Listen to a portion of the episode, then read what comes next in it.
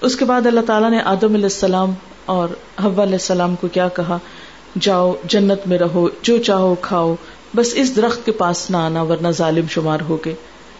شیطان کو بھلا یہ کہاں اچھا لگے کہ وہ انسان جس کی وجہ سے اس کو اتنی بڑی مشکل کا سامنا کرنا پڑا، اب اس کو ایک سٹیپ اوپر بڑھا کے جنت میں بھیج دیا جائے۔ وہ تو ان کے پیچھے پہنچ گیا، کیونکہ اس نے پہلے آزادی مانگ لی تھی نا، کیونکہ بعض لوگ کہتے ہیں اچھا شیطان کیسے جنت میں چلا گیا، اس پہ تو جنت حرام ہو گئی ہے۔ وہ تو ہے، فیصلے کے دن حرام ہوگی، لیکن ابھی تو وقتی طور پر حضرت آدم کا ایک ٹیسٹ تھا، وہاں ان کو بھیجا گیا۔ اور چونکہ اس نے پہلے ہی کہا تھا کہ مجھے اجازت دی جائے، مہلت دی جائے، تو اسی وجہ سے پھر اس کو وہاں جانے کی اجازت مل گئی، جنت میں بھی پیچھے۔ اب وہاں جا کر اس نے کیا کام شروع کیا؟ اللہ تعالیٰ نے منع کیا تھا، ایک درخت کا پھل نہیں کھانا، سب کچھ تمہارے لیے بس ایک کے پاس نہیں آنا۔ شیطان نے کہا، یہ تو میں اسے کرنے نہیں دوں گا، اسی ایک کے پاس لا کر چھوڑوں گا۔ اب آپ دیکھیں طریقہ کیا اختیار کرتے ہیں۔ نمبر ایک فوس وس شیطان شیطان نے ان کے دل میں وسوسے ڈالنے شروع کی وسوسا کیا ہوتا ہے؟ خفیہ خیال ہوتا ہے۔ وسوسا اصل میں کہتے ہیں، جب ہوا چلتی ہے نا، تو پتوں کے اندر جو سرسراہٹ ہوتی ہے، وہ ہلکی ہلکی آواز جو ہوتی ہے، ہوا کے گزرنے کی اس کو وسوسا کہتے ہیں۔ اچھا اس سے ہم عام طور پہ کس طرح ایکسپلین کرتے ہیں؟ پتوں میں ہوا نے گدگدی کی۔ تو وسوسا ایک گدگدی والا خیال ہوتا ہے۔ جب کوئی برائی کرنے کو دل چاہتا ہے نا، تو جو ٹمپٹیشن ہوتی ہے نا انسان کے اندر، انسان کہتا ہے آئیڈیا ایک دم بیٹھے بیٹھے وہ مسکرا اٹھتا ہے اچھا یہ کریں گے۔ اور وہ غلط کام کا خیال آتا ہے۔ پھر ایک اچھا خیال آتا ہے اور انسان سوچتا ہے، نہیں نہیں، یہ نہیں کرنا چاہیے۔ کیونکہ اللہ تعالیٰ نے ہر انسان کے ساتھ فرشتے بھی لگائے ہوئے مثلاً، آپ بیٹھے بیٹھے سوچتے ہیں، میں فلاں کو مزہ چکھاؤں گی، فلاں کو یہ بات سنا کے چھوڑوں گی، فلاں کے ساتھ یہ کروں گی۔ پھر آپ کہتے ہیں ہاں ہاں میں یہ کر لوں گی۔ پھر آپ اپنے اندر بیٹھے بیٹھے کانفیڈینس پیدا کر رہے ہو۔ اتنے میں پھر آپ اٹھ کے کوئی اور کام کرنے لگتے ہیں، تو پھر اللہ تعالیٰ کی طرف سے خیال آتا نہیں، دیکھو، ضمیر جاگتا ہے انسان نہیں، یہ کوئی اچھی بات تو نہیں۔ چلو چھوڑو، کیا کرنا؟ پھر آپ تھوڑا سا اپنے منصوبے کو سلو کرتے ہیں کہ چلو چھوڑو، کوئی بات۔ لیکن شیطان جانے نہیں دیتا۔ کہتے نہیں نہیں، کرو۔ لوگ کہیں گے، بزدل ہے اس لیے نہیں کر سکتے۔ پھر آپ کو پھر ضمیر جھنجھوڑتا ہے، حتیٰ کہ وہ ایک کشمکش چلتی ہے اندر۔ ایک وقت ایسا آتا ہے کہ جن لوگوں کے اندر نیکی کے لیے کنوکشن نہیں ہوتی یا اپنے اوپر کانفیڈینس نہیں ہوتا، وہ پھر شیطان کے جال میں آ جاتے ہیں اور وہی کرتے ہیں جو وہ چاہتا ہے۔ بہرحال یہاں بھی کیا ہوا؟ شیطان نے وسوسہ ڈالا۔ اور اس کا پلان کیا تھا کہ انسان کے لیے جو اللہ نے جنت کا شاہی لباس اسے پہنایا تھا، وہ اتروا دے اور اس کو ننگا کر دے۔ کیونکہ دو دفعہ یہاں پر آتا ہے کہ اس نے یہ پلان کیا کہ میں نے انسان کو ننگا کرنا ہے۔ ننگا کرنے کا پلان اس نے کیوں کیا؟ اس کی حیا ختم کرنے کے لیے۔ کیونکہ حدیث میں آتا ہے کہ حیا اور ایمان ساتھ ساتھ ہوتے ہیں۔ ایک نکلتا ہے تو دوسرا ساتھ چلا جاتا ہے۔ اگر حیا جاتا ہے تو ایمان ساتھ رخصت ہو جاتا ہے۔ حیا ایک ایسی چیز ہے جو انسان کو نیکی کے اوپر جمنے میں مدد دیتی ہے۔ انسان کہتا ہے اچھا فلاں نے بدتمیزی کی، میں نہیں کر سکتا، مجھے تو شرم آتی لیکن شیطان کیا کہتے تم میں تو گٹس ہی نہیں، تم میں تو کانفیڈینس ہی نہیں کہ تم کسی کو ایک بات ہی سنا سکو۔ سب تم کو بدھو بنا کے چلے جاتے۔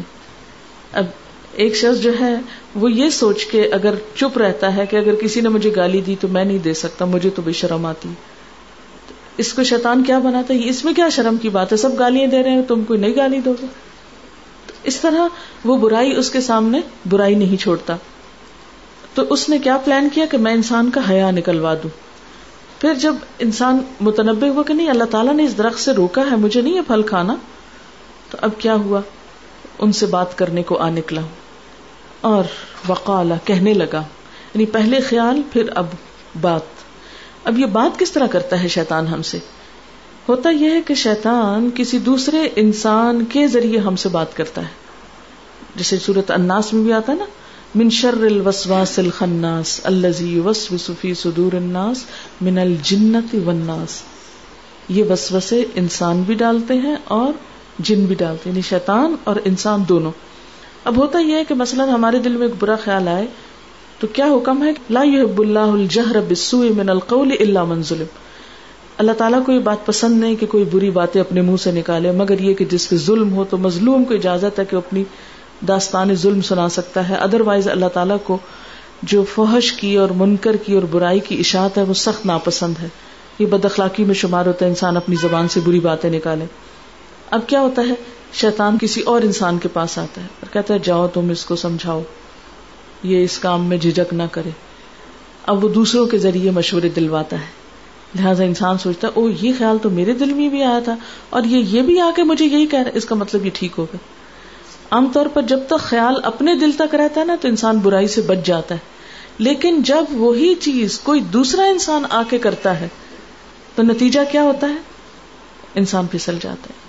انسان کہتا ہے، لوگ سب یہی کہتے ہیں، اس کا مطلب یہی ٹھیک ہے۔ پھر وہ بھول جاتا ہے کہ اللہ تعالیٰ کیا کہتے ہیں۔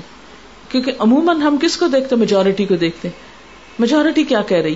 میجورٹی کیا کھا رہی؟ میجورٹی کیا کر رہی؟ ہمارے عام طور پر ٹرینڈس کدھر کو جاتے ہیں؟ جدھر لوگ جاتے ہیں۔ ہم کیا پہنتے ہیں؟ جو لوگ پہنتے ہیں۔ ہم کس طرح کا رہن سہن اختیار کرتے جو لوگوں کو پسند ہوتا ہے۔ لہذا یہاں پر وقال اب آ گیا دوسرے کی شکل میں۔ ماں کمار ابو کو مان ہاں شجرا تمہارے رب نے تمہیں اس درخت سے نہیں روکا اللہ ان تکونا ملک مگر یہ کہ تم فرشتے نہ بن جاؤ، او تکونا من الخالدین، یا تم ہمیشہ رہنے والوں میں سے نہ ہو جاؤ۔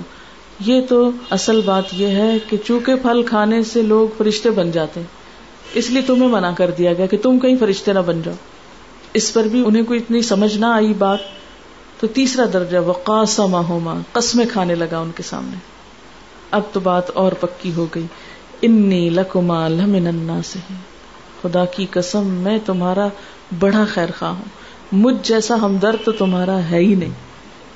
تو بہت سے شیطان جو انسانوں کے روپ میں ہمارے پاس آتے ہیں، بعض اوقات قسمیں کھا کھا کر ہمیں اپنی بھلائی کا یقین دلاتے ہیں، اور جب ہم غلط کام کر لیتے ہیں تو وہ اپنی قسمیں بھول جاتے ہیں۔ اب مثلاً آپ دیکھیں اس کی عام مثال کیا ہے۔ جیسے عموماً لڑکا لڑکی آپس میں ایک دوسرے کے ساتھ وفادار رہنے کی قسمیں کھاتے ہیں۔ بہت سے لڑکے لڑکیوں کو بگانے کے لیے گھروں سے کیا کرتے ہیں؟ قسمیں کھا کے لا کے ان کو تیار کرتے ہیں۔ اور پھر جب بگا کے لے جاتے ہیں تو اس کے بعد ان کا حال کیا کرتے ہیں؟ بہت کچھ کس سے آپ نے بھی معاشرے میں پڑے ہوں گے۔ باقاعدہ اس پر سرویز ہوئے اتنی رپورٹس آئی اخباروں میں چھپے ہیں بہت سے واقعات۔ نائنٹی پرسینٹ ایسی لڑکیاں جو گھروں سے بھاگی ان کا انجام جو ہے وہ بہت ہی ہیبت ناک ہوا۔ لیکن کون سی ایسی قوت ہوتی کبھی سوچے نا انسان کہ جس ماں نے پیدا کیا اس کی بات سمجھ نہیں آ رہی، جس باپ نے پالا پوسا اس کی بات سمجھ نہیں آ رہی۔ رشتے دار اب اس کو منت سماجت کر رہے ہیں کہ دیکھو تم غلط کام نہیں کرو۔ لیکن جب شیطان سوار ہوتا ہے سر پر، تو پھر انسان سب کچھ بھول جاتا ہے۔ اور اس طرح وہ قسمیں کھا کر انسان کو کہتا ہے، میں تمہارا خیر خواہ ہوں۔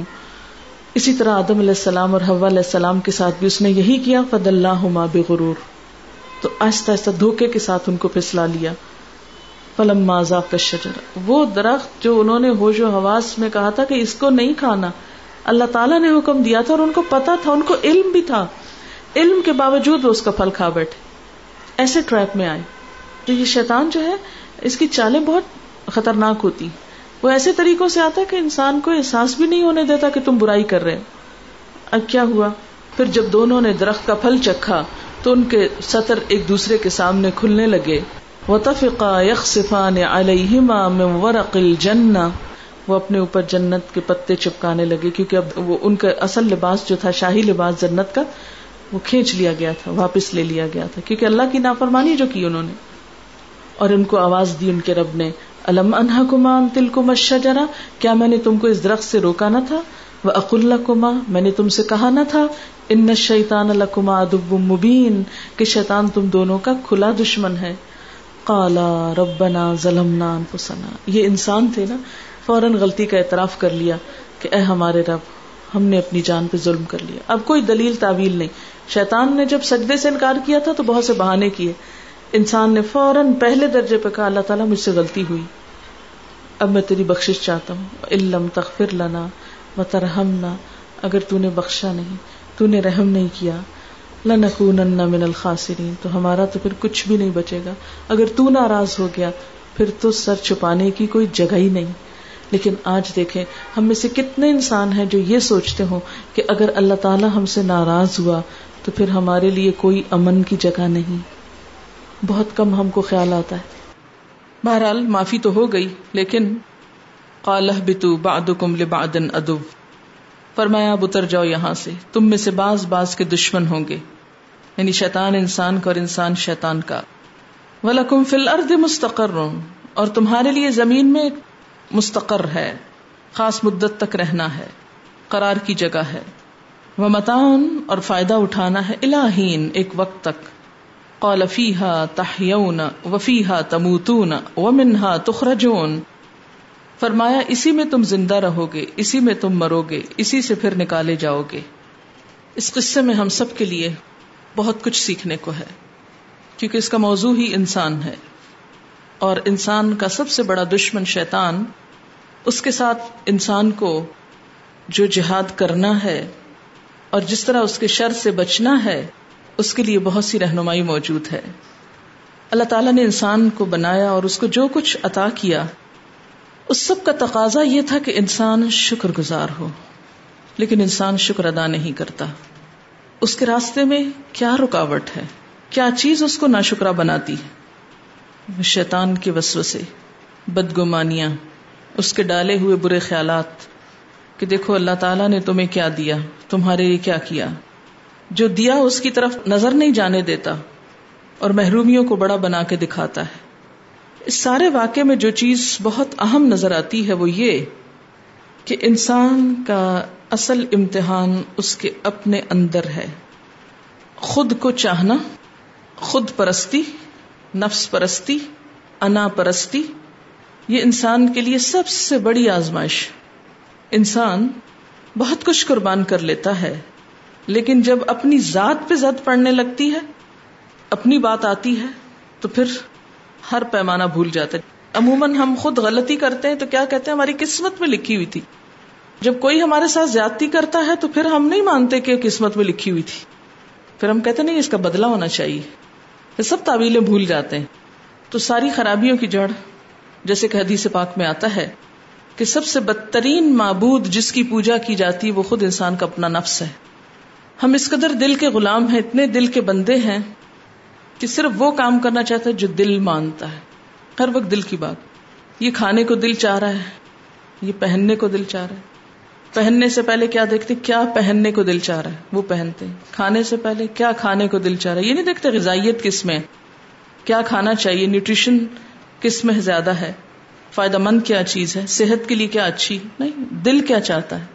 کہاں جائیں؟ دل کیا کہتا ہے؟ کام کرے کہ نہ کہیں دل کیا کہ ہر چیز دل سے پوچھ کے کرتے ہیں۔ اور جس چیز میں دل لگ جائے، اس میں چاہے کتنی بھی بربادی وہ کر کے چھوڑیں گے۔ تو یہ جو دل کی پوجا ہے، نفس کی پرستش اور اپنی ذات کا گرویدہ ہونا، یہ انسان کو کہیں کا نہیں چھوڑتا۔ شیطان کی سب سے بڑی خرابی یہی تھی کہ اس نے کہا تھا، انا خیر من ہو میں اس سے بہتر ہوں۔ میں انسان سے زیادہ اچھا جب تک انسان کے اندر یہ احساس رہے کہ میں دوسرے سے اچھا ہوں، کبھی اچھا نہیں ہو سکتا۔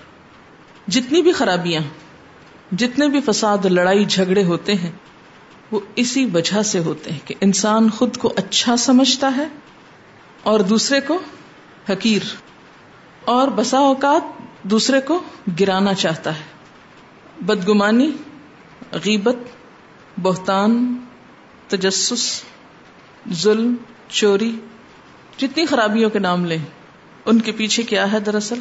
خود پسندی، مفاد پرستی، اپنی ذات۔ دوسرے بھی اس وقت تک اچھے جب تک ہماری ذات محفوظ ہے۔ اگر ہم کو کوئی نقصان پہنچا تو کوئی بھی اچھا نہیں۔ اور ان سب چیزوں کا مجموعہ دراصل کیا ہے؟ تکبر۔ شیطان کی اصل خرابی کیا تھی؟ اس نے تکبر کیا تھا۔ اور تکبر کا اظہار کیسے ہوتا ہے؟ انا خیر من ہوں یہ ایک شیطانی رویہ ہے۔ انسانی نہیں، شیطانی رویہ۔ انا خیر من میں اس سے زیادہ اچھا۔ اسی وجہ سے انسان دوسرے کی فضیلت نہیں مانتا، کسی کی تعریف نہیں پسند کرتا۔ آپ نے دیکھا ہوگا کہ بعض اوقات کوئی شخص کسی کی تعریف کرے تو عموماً لوگ فوراً کاٹ دیتے نہیں نہیں، تمہیں کیا پتا کہ اس کے پیچھے کیا ہے؟ آگے بڑھنے نہیں دیتے۔ آپ کسی کی تعریف کر کے تو دیکھیں۔ کبھی تجربے کے طور پہ کریں ذرا جا کے۔ کہیں بھی کسی کی، پھر دیکھیں لوگوں کا ریئیکشن کیا ہوتا ہے۔ دو تین طرح کے ریئیکشن ہوتے ہیں۔ یا تو یہ فوراً اس کی کاٹ ہو جاتی آپ کسی کی تعریف کریں، دوسرا فوراً کوئی ایسی بات نکال کے لائے گا جس سے اس کی صفائی ہو جائے۔ ایک طریقہ کیا ہوتا ہے کہ اس موقع پر لوگ اپنا دفاع کرنے لگتے ہیں، اپنی کہانی بیان کرنے لگتے ہیں، اپنی خوبیاں سنانے لگتے ہیں۔ حالانکہ کسی نے ان کو پوچھا نہیں ہوتا، کسی کی تعریف کرنے کا مطلب یہ نہیں کہ دوسرے کی ذلت چاہنا، یا دوسرے کو خراب کرنا، ایسا نہیں ہوتا۔ لیکن بے وجہ میں لوگ کانشیس ہو جاتے ہیں۔ کہ ہاں اگر فلاں کی تعریف ہو گئی تو کیا ہوگا؟ اس کا مطلب یہ کہ ہماری بد تعریف کسی کا اوپر اٹھنا، ان کے خیال میں اپنا نیچے جانا ہے۔ حالانکہ کسی کو بھی جو کچھ ملتا ہے، وہ دراصل اللہ کی تقسیم ہوتی ہے۔ اللہ کی تقسیم۔ اللہ کا فیصلہ۔ ہم سب ذرا اس بات پہ غور کریں کہ میرے اور آپ کے پاس جو کچھ ہے، وہ کہاں سے آیا؟ اللہ سے آیا نا؟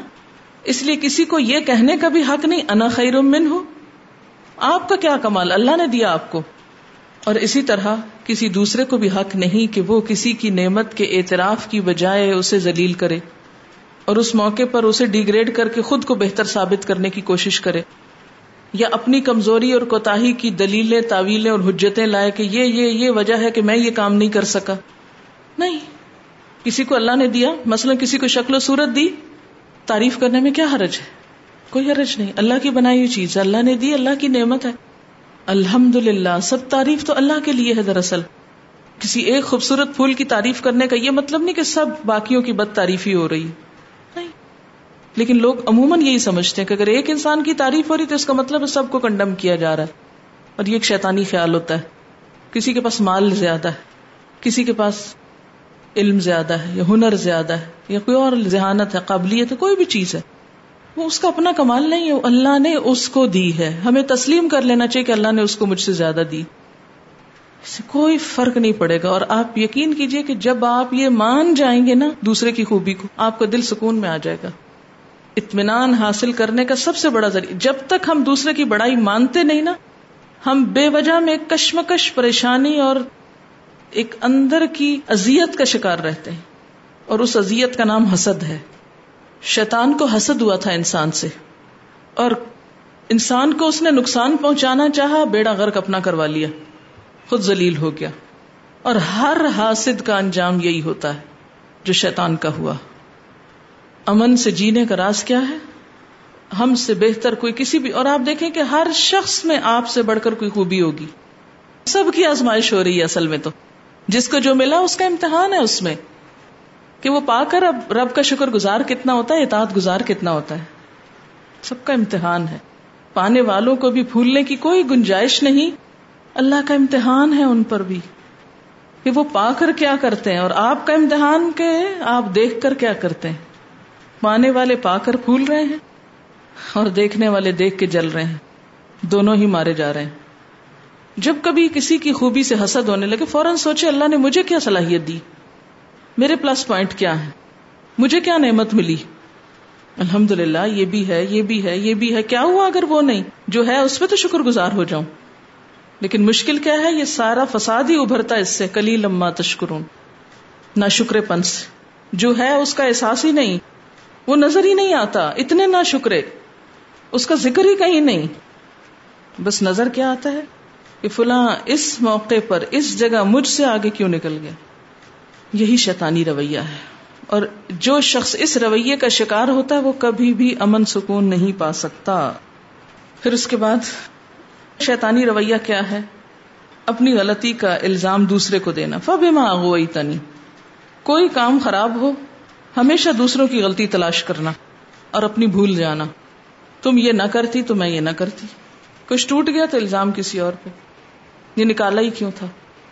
یہ ایک شیطانی رویہ ہے۔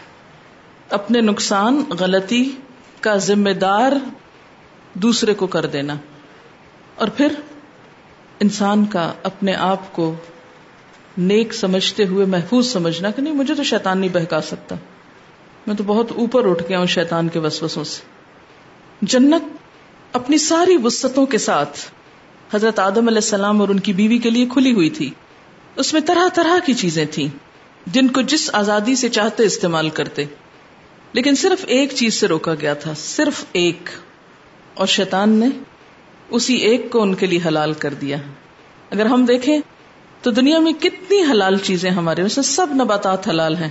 حضرت آدم کے لیے درخت حرام کیا گیا تھا، ہمارے تو کوئی درخت بھی حرام نہیں۔ صرف جانوروں میں چند چیزیں ہیں یا کچھ اور جو حرام ہے لیکن انسان کا حال دیکھیں کہ سارے حلال کو چھوڑ کر شیطان اس کو کیا سکھاتا ہے؟ کہ صحت بنانا چاہتے ہو سکون چاہتے ہو تو شراب پیو۔ یہ وسوسہ ہے نا شیطان کا۔ تلقین ہے۔ پھر اسی طرح، اور ان کو کیا سجایا کہ ابدیت کا راز ہے اس درخت کا پھل کھانا۔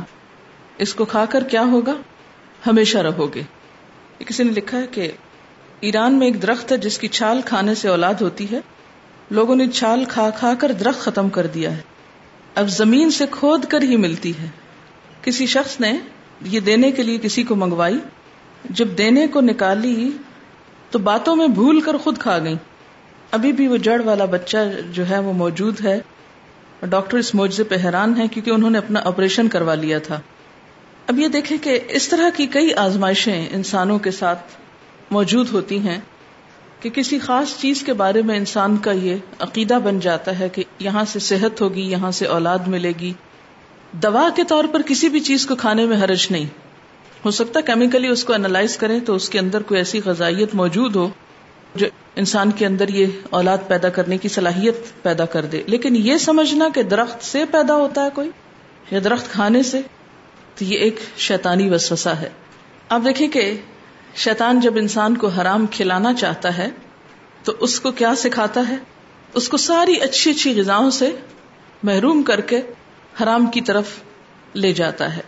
مثلا کسی ملک میں ہزاروں مرد کام کرنے والے پڑھے لکھے گھروں میں بیکار بیٹھے ہوں تو ان کو یہ خیال دلاتا ہے کہ جب تک عورت گھر سے باہر کام نہیں کرے گی تمہاری ترقی نہیں ہوگی۔ آج کل یہ بات کس قدر عام ہے؟ اور اندھا دھند دہرائی جا رہی ہے، دہرائی جا رہی ہے، دہرائی جا رہی ہے کہ اگر ملک کی ترقی چاہتے ہو تو پھر عورتوں کو کام کرنا پڑے گا۔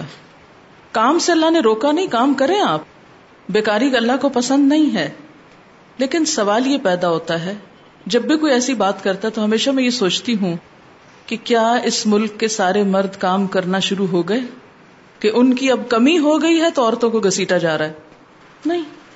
اور آپ نے دیکھا ہوگا کہ بسا اوقات عورتیں کام کر رہی ہوتی ہیں اور مرد گھر میں آرام کر رہے ہوتے ہیں نشا کر رہے ہوتے ہیں۔ اور جو کچھ بےچاری کھانے پینے کو کما کے لے جاتی ہیں، وہ اس سے بھی وہ چین کے غلط کام اس سے کرتے ہیں۔ یاد رکھیں کہ بنیادی طور پر عورت کی صلاحیت اور اہلیت کے ساتھ کام کرنے کی میں مخالف نہیں ہوں۔ کہ اگر ایک عورت قابل ہے یا اس کے اندر اہلیت ہے یا وہ اپنی بنیادی ذمہ داریوں سے فارغ ہے، کام کرے۔ صحابیات میں مثالیں ملتی ہیں کام کی۔ کام کرنا منع نہیں، لیکن یہ نعرہ غلط ہے کہ جب تک عورت کام نہیں کرے گی، اس وقت تک ترقی نہیں ہو سکتی۔ اب دیکھیں کہ ایک عورت جب کام کرتی ہے کسی بھی ادارے میں، مثلا عورتوں نے اور مردوں دونوں نے اپلائی کیا۔ عورت کو سلیکٹ کر لیا گیا، مردوں کو ریجیکٹ کر دیا گیا۔ مثلا ایک کیس ہے جس میں شوہر اور بیوی دونوں نے اپلائی کیا کہ اس میں بیوی کی سلیکشن ہو گئی اور شوہر ریجیکٹ کرار دیا گیا۔ اب کیا ہو رہا ہے کہ بظاہر شیطان نے بہت خوش نما بنا دیا، بہت احساس عورت کو دلا دیا کہ وہ تو بہت قابل ہے اور اس کے مقابلے میں اس کا شوہر جو ہے وہ بہت ہی غیر اہم چیز ہے۔ اب عورت دوہری ذمہ داری اٹھا رہی ہے۔ کام پر بھی جاتی ہے، گھر کا بھی سارا کام کرتی ہے، بچہ بھی جنم دے رہی ہے، شوہر فارغ گھر میں بیٹھا ہے، احساس کمتری کا شکار ہے، کام نہ ملنے کی وجہ سے ڈپریشن کا شکار ہے۔ اس سارے کا وبال کس پہ پڑے گا؟ کس کا بھلا ہوا؟ اس میں عورت کی کیا بھلائی ہے؟ کچھ بھی نہیں۔ لیکن ہم خوش ہیں۔ یہ بالکل ایگزیکٹ یہ بات مجھے اس وقت سمجھ آئی کہ جب میرے سامنے ایک کیس آیا، ایک خاتون تھی، بہت پڑھی لکھی۔ شوہر ان کا اتنا پڑھا لکھا نہیں تھا۔ ہائیلی ایجوکیٹڈ اور بہت اچھے عہدے پہ فائز۔ تو ایک دن انہوں نے ملنے کے لیے ٹائم لیا۔ تو انہوں نے اپنا مسئلہ بتایا اور آنسو سے رو رہی تھی کہ میں کام بھی کر کے آتی ہوں، گھر بھی چلاتی ہوں، بچے بھی پیدا کر رہی ہوں، سب کچھ میرے ذمے پہ پڑ گیا ہے اور شوہر میرے کے پاس جاب نہیں ہے۔ لہذا اس کی ضرورت پوری نہیں کر سکتی، اس سے جھڑکیاں کھاتی ہوں۔ اسے جو احساس کمتری لگ گیا ہے، اس کا وبال اور نزلہ بھی سب مجھ پہ گر رہا ہے۔ عورت اندر باہر دونوں طرف سے خوب پس رہی ہے۔ کہتی کہ کام چھوڑتی ہوں تو بچوں کو کون کھلائے؟ شوہر کے لیے کام ہے نہیں کوئی۔ مجھے بتائیں کہ میں کس طرح سانس لوں۔ اب دیکھیں نا، سب کچھ ایک کے اوپر پڑ گیا نا۔ اور جو دوسرے کو نہیں کام ملا، اس کا بھی ببال اس پہ اور پڑ گیا۔ ایک اور مصیبت بھی۔ یہ کون سی آزادی ہے عورت کے لیے؟ یہ آزادی نہیں ہے۔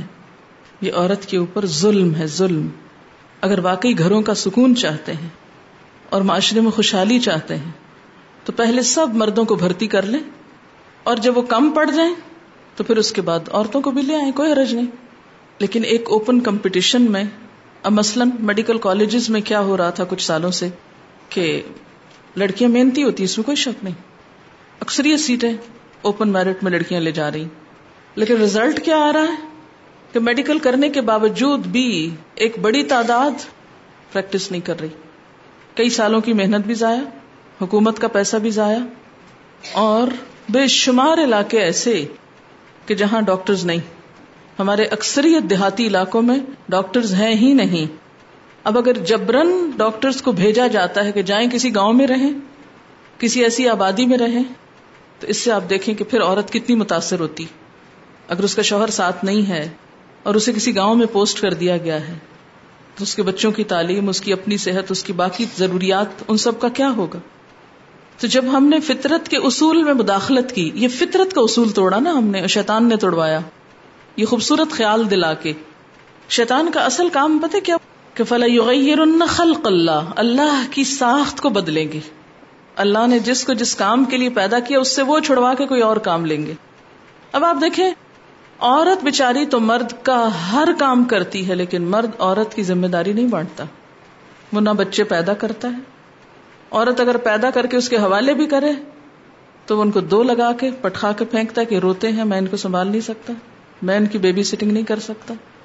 اس کے اندر حوصلہ ہی نہیں، وہ اس لیے بنا ہی نہیں کہ وہ روتے بچے کو چپ کرا سکے۔ یہ ماں ہی کا کام ہے اور ماں غائب ہے۔ تو یہ کیا ہوا سارے کا سارا؟ فطرت کو بدل دیا گیا۔ اس کو مسخ کر دیا گیا۔ یہ ایک شیطانی ترغیب تھی۔ مگر ہم میں سے اکثریت اس کو ماننے کو بھی تیار نہیں ہوگی۔ نہ مانے۔ اچھا شیطان کا طریقہ کار۔ دلہ ہوما بغرور۔ دھوکے سے پھسلانا۔ آہستہ آہستہ ایک چیز کی طرف لانا۔ غیر محسوس طریقے سے موڑ دینا۔ اور مسلسل کوشش کے ساتھ۔ یہاں میں اب چند باتیں یہ کروں گی کہ فد اللہ بغرور کس طرح ہوا؟ بہکایا کس طرح شیطان نے؟ یہ جو میں آپ کو ایکسٹریکٹ پڑھ کے سنانے والی ہوں، یہ میرا اپنا نہیں ہے۔ یہ ابن القیم نے ایک کتاب لکھی ہے تلبی سے ابلیس۔ تلبی سے ابلیس یعنی ابلیس کس طرح تلبیس کرتا ہے؟ تلبیس کا کیا مطلب ہوتا ہے؟ شبہ میں ڈالتا ہے وسو سے کیسے ڈالتا ہے؟ غلط کام کیسے کراتا ہے؟ اس کے سٹیپس انہوں نے بیان کیے اور بڑے ہی زبردست ہیں۔ ہر سٹیپ کے ساتھ ہم ذرا اپنے آپ کو جج کریں۔ یہ کتاب اردو میں بھی ترجمہ ہو چکا ہے۔ اگر کوئی پڑھنا چاہے تو بہت زبردست کتاب ہے۔ اس کا خلاصہ ہے ایک باپ کا۔ ابلیس کس طرح انسان کو وسوسا دیتا ہے؟ کس طرح اس کو پھسلاتا ہے؟ کس طرح دھوکے کے ساتھ اپنے ڈھب پہ لے جاتا ہے؟ سب سے پہلی کوشش اس کی یہ ہوتی ہے کہ انسان شرک یا کفر میں مبتلا ہو جائے۔ کیونکہ یہ اس کے لیے سب سے آسان راستہ ہے۔ اگر انسان اس میں مبتلا ہو گیا تو کیا ہوگا؟ انسان کے ہر نیک عمل خود بخود ضائع ہوتا چلا جائے گا۔ پھر اس کو فکر نہیں ہوتی کہ اب انسان نیکی کر رہا ہے یا بدی کر رہا ہے۔ بس شرک کر لیا اور اس سے بے فکر ہو گیا۔ کیونکہ شرک کے ساتھ ان اشرک تھا لہ بتن ملک اور آپ دیکھیں گے کہ دنیا میں اکثریت کا دین شرک ہی رہا ہے۔ دنیا کے کسی میوزیم میں چلے جائیں؟ مشرق میں یا مغرب میں؟ کہیں چلے جائیں۔ آثار قدیمہ کی کھدائی کے دوران سب سے زیادہ نکلنے والی چیزیں کیا ہوتی ہیں؟ بت۔ بت پرستی سب سے عام مذہب رہا ہے۔ شرک میں مبتلا کرنا۔ اگر اس میں وہ ناکام ہو جائے تو دوسرا ہتھ کنڈا بدت میں مبتلا کرنا۔ دوسرا ہتھ کنڈا بدت میں ڈالنا۔ بدت دین کی بنیاد ہلا کے رکھ دیتی۔ بدت کی سب سے بڑی خرابی یہ ہے کہ انسان اس کو نیکی سمجھ کے کرتا ہے۔ کیا ہوتی ہے بدت دین میں نئی بات ایجاد کرنا، نئی ایڈیشن جو کام اللہ اور اس کے رسول صلی اللہ علیہ وسلم نے نہ بتائے ہیں، نہ فرمائے ہیں، ان کو خود سے شروع کر بیٹھنا۔ اور بدت کے بارے میں آپ صلی اللہ علیہ وسلم نے کیا فرمایا؟ کلو بدعت دلالہ۔ ہر بدت گمراہی ہے۔ خواہ وہ بظاہر کتنی خوبصورت کیوں نہ وہ کلو دلالت فنار ہر گمراہی آگ میں۔ اب اگر کوئی شخص الحمد للہ شرک سے بھی بچ گیا بدت سے بھی بچ گیا، اور اس کے دل میں سنت کی بڑی محبت ہے، اور غلط طریقوں کی نفرت ہے، تو تیسرا درجہ، کبیرہ گناہوں میں مبتلا کرنا۔ ابلیس انسان کو کبیرہ گناہوں میں پڑوانے کا بہت خواہش مند ہوتا ہے۔ خاص طور پر ایسے انسان کو جس کی لوگ پیروی کرتے ہوں۔ سمجھ میں آئی یہ بات آپ کو؟ کس کو بڑے بڑے گناہوں میں مبتلا کرتا ہے، جس کی اور لوگ پیروی کر رہے ہوں، اور لوگ بھی اس کی بات مانتے ہوں۔ ابلیس کو اس سے بہت خواہش ہوتی ہے تاکہ لوگ اس شخص سے متنفر ہوں۔ جو شرک اور بدت سے بچ جاتا ہے، اسے بڑا گناہ میں ڈالتا ہے تاکہ لوگ اس سے بدزن ہو جائیں۔ اور اس کے گناہوں اور نافرمانیوں کو لوگوں میں عام کریں۔ ہاں فلاں جو بڑا درس دیتا ہے، تو پتا وہ ایسے اور ایسے جھوٹ بولتا ہے۔ وہ تو غیبت بھی کرتا ہے، وہ تو یہ بھی کرتا ہے، وہ تو وہ بھی کرتا ہے۔ لیکن حقیقت میں وہ ابلیس کے معاون ہوتے ہیں اور انہیں اس چیز کا احساس بھی نہیں ہوتا جو اس طرح کی قابل نفرت باتوں کو مومنوں کے درمیان پھیلاتے ہیں۔ ان کے لیے دنیا اور آخرت کا عذاب ہے۔ خاص طور پر ایسی برائیوں کی تشہیر جس کے پیچھے مقصد خیر خواہی کے جذبے کی بجائے ابلیس کی معاونت ہو۔ یہ سب کچھ کرنے کا مقصد لوگوں کو اس عالم سے متنفر کرنا اور اس سے مستفید نہ ہونے دینا ہے، تاکہ کوئی اس سے فائدہ نہ اٹھائے۔ اگر اس درجے پر ابلیس کسی بندے کو پھانسنے میں ناکام ہو جاتا ہے، تو وہ چوتھے درجے یا صغیرہ گناہوں میں پڑوانے کی کوشش کرتا ہے۔ یہ گناہ اکٹھے ہو کر آدمی کو ہلاک بھی کر سکتے ہیں۔ اسی لیے آپ صلی اللہ علیہ وسلم نے فرمایا، چھوٹے گناہوں سے ہوشیار رہو، کیونکہ چھوٹے گناہوں کی مثال ایسے ہے جیسے کچھ لوگ صحرا میں جاتے ہیں۔ اس کے بعد آپ نے حدیث سنائی جس کا مفہوم کچھ یوں ہے کہ ان میں سے ہر ایک لکڑی کی چھوٹی سے چھڑی ڈنڈی اٹھا لاتا ہے اور اس سے وہ بہت بڑی آگ جلا لیتے ہیں۔ چھوٹے چھوٹے گناہ اکٹھے ہو کے بہت بڑی آگ بن جاتے ہیں۔ ایک شخص چھوٹے گناہوں کا معمولی خیال کر کے کرتا ہے، یہاں تک کہ وہ ان کو بے ضرر سمجھنے لگتا ہے۔ ایسا انسان جو گناہ کبیرہ کا مرتکب ہوتا ہے، وہ تو انجام سے ڈرتا ہے، لیکن یہ تو ڈرتا بھی نہیں کہ چھوٹا سا گناہ ہے۔ بڑا گناہ ہو جائے نا تو انسان کو ندامت بھی بڑی ہوتی ہے۔ لیکن چھوٹے چھوٹے گناہوں پہ انسان دلیر ہو جاتا ہے۔ کیا ہوا؟ تھوڑی سی تو لیٹ ہوئی نماز۔ کیا ہوا جو آنکھ نہیں کھلی؟ کیا ہوا جو یہ وہ باقی سب بھی تو یہ کرتے ہیں۔ اگر میں نے کر لیا تو کیا ہوا؟ چھوٹے چھوٹے گناہوں میں مبتلا کر دینا، تاکہ وہ اکٹھے ہو کر اس کو لے ڈوبے۔ اگر بندہ اپنے آپ کو اس جال میں پھنسنے سے بچا لیتا ہے، تو شیطان اس کے ساتھ اگلے درجے کی طرف پیش قدمی کرتا ہے۔ پانچویں درجے میں وہ ایسی چیزوں میں مصروف کرواتا ہے جو مباح ہیں، جن کے کرنے کا کوئی فائدہ ہے نہ نقصان۔ اس طرح بے فائدہ کاموں میں پڑھ کر اچھے کاموں کے لیے وقت ہی نہیں بچتا۔ او کتنی زبردست بات آئی پہلے درجے پہ شرک میں ڈالتا ہے، اس سے بچ نکلا۔ دوسرے میں بدت اس سے بھی بچ نکلا۔ تیسرے میں کبیرہ گنا اس سے بھی بچ نکلا۔ چوتھے میں سغیرہ گنا اس سے بھی بچ نکلا۔ اب کیا؟ ایسے کام کرواؤ جو جائز میں آتے ہیں وہ باہ میں، لیکن ان کا ثواب کوئی نہیں خاص، کوئی بہت مفید کام نہیں۔ اس میں اتنا مصروف کرتا ہے کہ پھر فائدہ مند کاموں کے لیے وقت ہی نہیں بچتا۔ یعنی انسان اپنے لمحات کی قیمت ہی نہیں جانتا پھر۔ کم اجر والے کاموں میں مصروف کرتا ہے۔ یعنی بڑے اجر کے کاموں کو چھڑا کے کم اجر کے کاموں میں ڈال دیتا ہے۔ کہ کچھ تو ٹانگ کھینچو کہ آگے زیادہ نہ جا سکے۔ یہاں تک کہ شیطان انسان کو ستر اچھے کاموں کی دعوت دیتا ہے تاکہ اسے ایک برائی میں داخل کر سکے یا ایسا کام کرا دے جس سے ستر نیکیاں ضائع ہو جائیں۔ اگر ان کاموں کی کسی دن بیٹھ کے خود لسٹ بنا لیں، آپ کو پتا چلے گا آپ کتنے غیر ضروری کام کر رہے تھے۔ کبھی ہماری ایک مووی بنا کے ایکشن ریپلے کر کے دکھائی جائے تو ہم خود شرمندہ ہو جائیں کہ یہ کر رہے تھے ہم۔ کبھی کبھی سوچا کریں کہ آخرت میں اس گھنٹے کو جب دکھایا جائے گا تو کیسے دیکھوں گی؟ اس وقت انسان سوچے، کاش ایک لمحہ مل جائے کہ توبہ کر لوں۔ آج گھنٹے ہیں توبہ کرنے کے لیے احساس ہی نہیں۔ لہٰذا اپنے آپ کے لیے مفید کام تلاش کر کے رکھا کریں ٹارگیٹ پہ رکھا کریں۔ یہ کرنا، یہ کر کے چھوڑنا ہے یہ کرنا ہے یہ کرنا ہے باندھے رکھیں۔ جب تک ہم اپنے آپ کو باندھیں گے نہیں نا، کام نہیں کر سکتے۔ پھر کیا کرتا ہے وہ؟ کہ بعض اوقات انسان کو جب دیکھتا نا، بڑا ڈٹرمنٹ ہے، نیکیاں کرتا ہے، کہتا کرتے جاؤ کرتے جاؤ۔ ستر کر لیتا نا، ایک ایسا کام کرا تھا، سب ضائع کر ایک دفعہ دعوی کرو، واہ، میں نے یہ کیا، وہ کیا وہ کیا، وہ سب ضائع۔ ریا کاریاں کروا کے، دکھاوے کر کے، بڑی بڑی بڑکے مار کے، انسان سب کیا دھرا ضائع کر کے بیٹھ جاتا۔ لکھتے ہیں کہ اس چیز کو اللہ کی طرف سے ملنے والے نور کے بغیر نہیں جانا جا سکتا۔ یعنی شیطان کے جو ہتکنڈے وہ وسوسے ہیں نا۔ وہ گزرتی ہوا کہاں سے پتا چلتی؟ سرسراہٹ ایسا نور جو وہ اپنے بندے کے دل میں ڈالتا ہے۔ اس علم کا ذریعہ حضور صلی اللہ علیہ وسلم کی پیروی اللہ کی شان کے مطابق کام کرنے کی کوشش، اس کے پسندیدہ کام ایسے اعمال جن سے وہ خوش ہو جائے۔ ایسے کام جو بندے کے لیے زیادہ فائدہ مند ہو ایسے کام جن میں اللہ کی طرف زیادہ رہنمائی ہو۔ اس کے رسول کا اتباع، کتاب اور اس کے صالحین بندوں کا راستہ ہے۔ کسی کے پاس بھی یہ علم نہیں سوائے اللہ کے رسول کے وارثوں، آپ کے ائمہ کرام اور زمین پر آپ کے جانشینوں کے۔ مزید یہ کہ زیادہ تر مخلوق اس سے مستفید نہیں ہوتی۔ وہ آواز ان کے دلوں تک نہیں پہنچتی، کیونکہ اللہ اپنے بندوں میں سے جس کو چاہتا ہے علم و حکمت عطا کرتا ہے۔ یعنی یہ باتیں علم و حکمت سے احساس ہونے لگتی، وہ ہے ہی نہیں۔ ہاں ساری زندگی ہم کن کن شغل میں مصروف رہتے ہیں۔ اور آخری چیز، اگر بندہ ابلیس کے مذکورہ بالا تمام چنگلوں سے بچنے میں کامیاب ہو جاتا ہے، نہ شرک ہے، نہ بدت ہے، نہ کبیرہ ہے، نہ صغیرہ ہے اور نہ غیر مفید ہیں، بلکہ کیا ہے؟ بڑا ہی مفید کام کر رہا ہے انسان۔ بہت مفید کام کر رہا ہے، تو اب کیا ہوتا ہے؟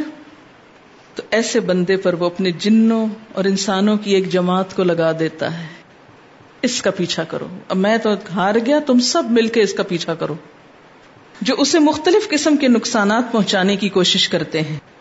لوگوں کی نظروں میں اس کا اعتماد گرانا اسے وائلنٹ اور دین میں نئی نئی باتیں نکالنے والا کہنا اور لوگوں کو اس سے ہوشیار رہنے کے لیے کہنا۔ اس کا مقصد اس شخص کو کمزور کرنا اور اس کے دل کو پریشان کرنا ہوتا ہے۔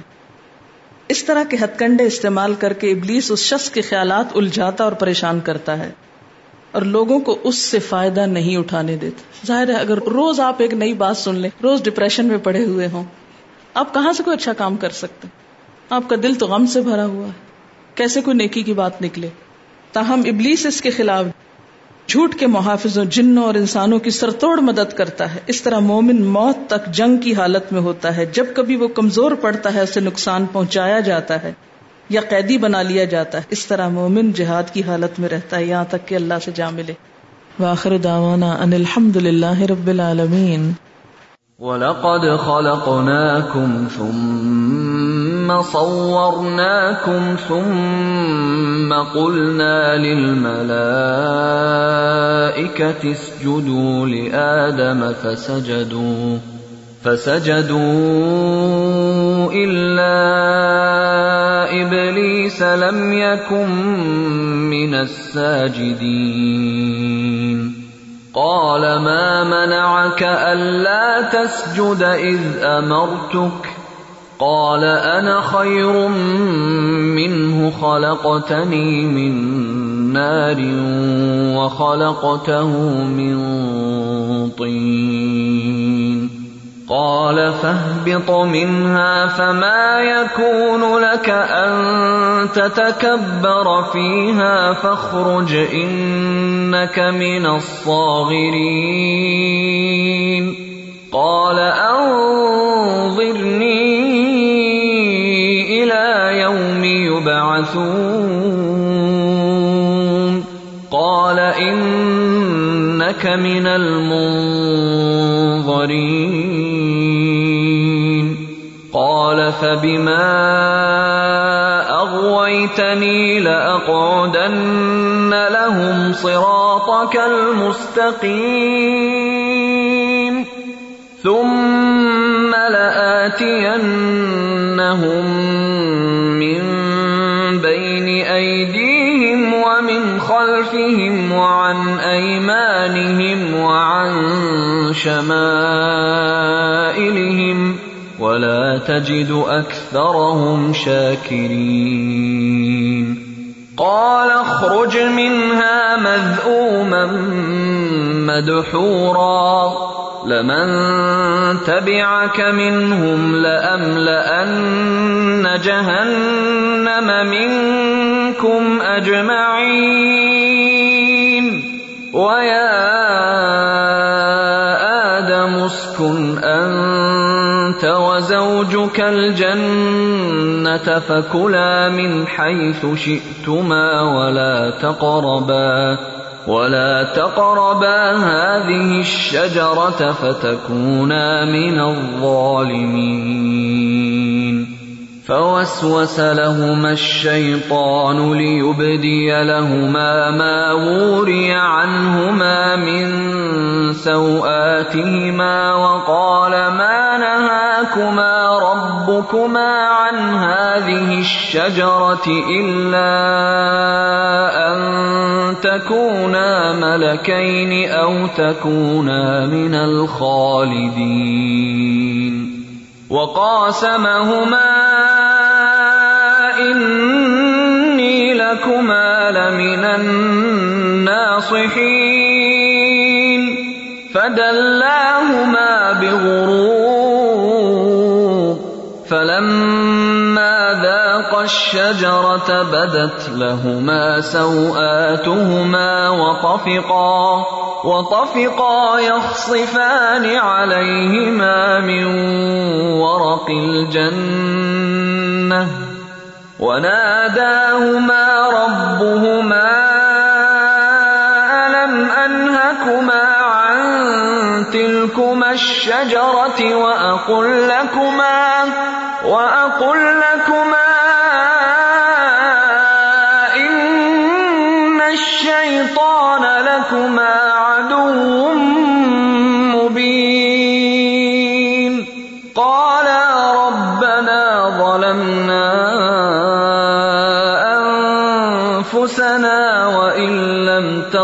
تغفر لنا وترحمنا لنكونن من الخاسرين.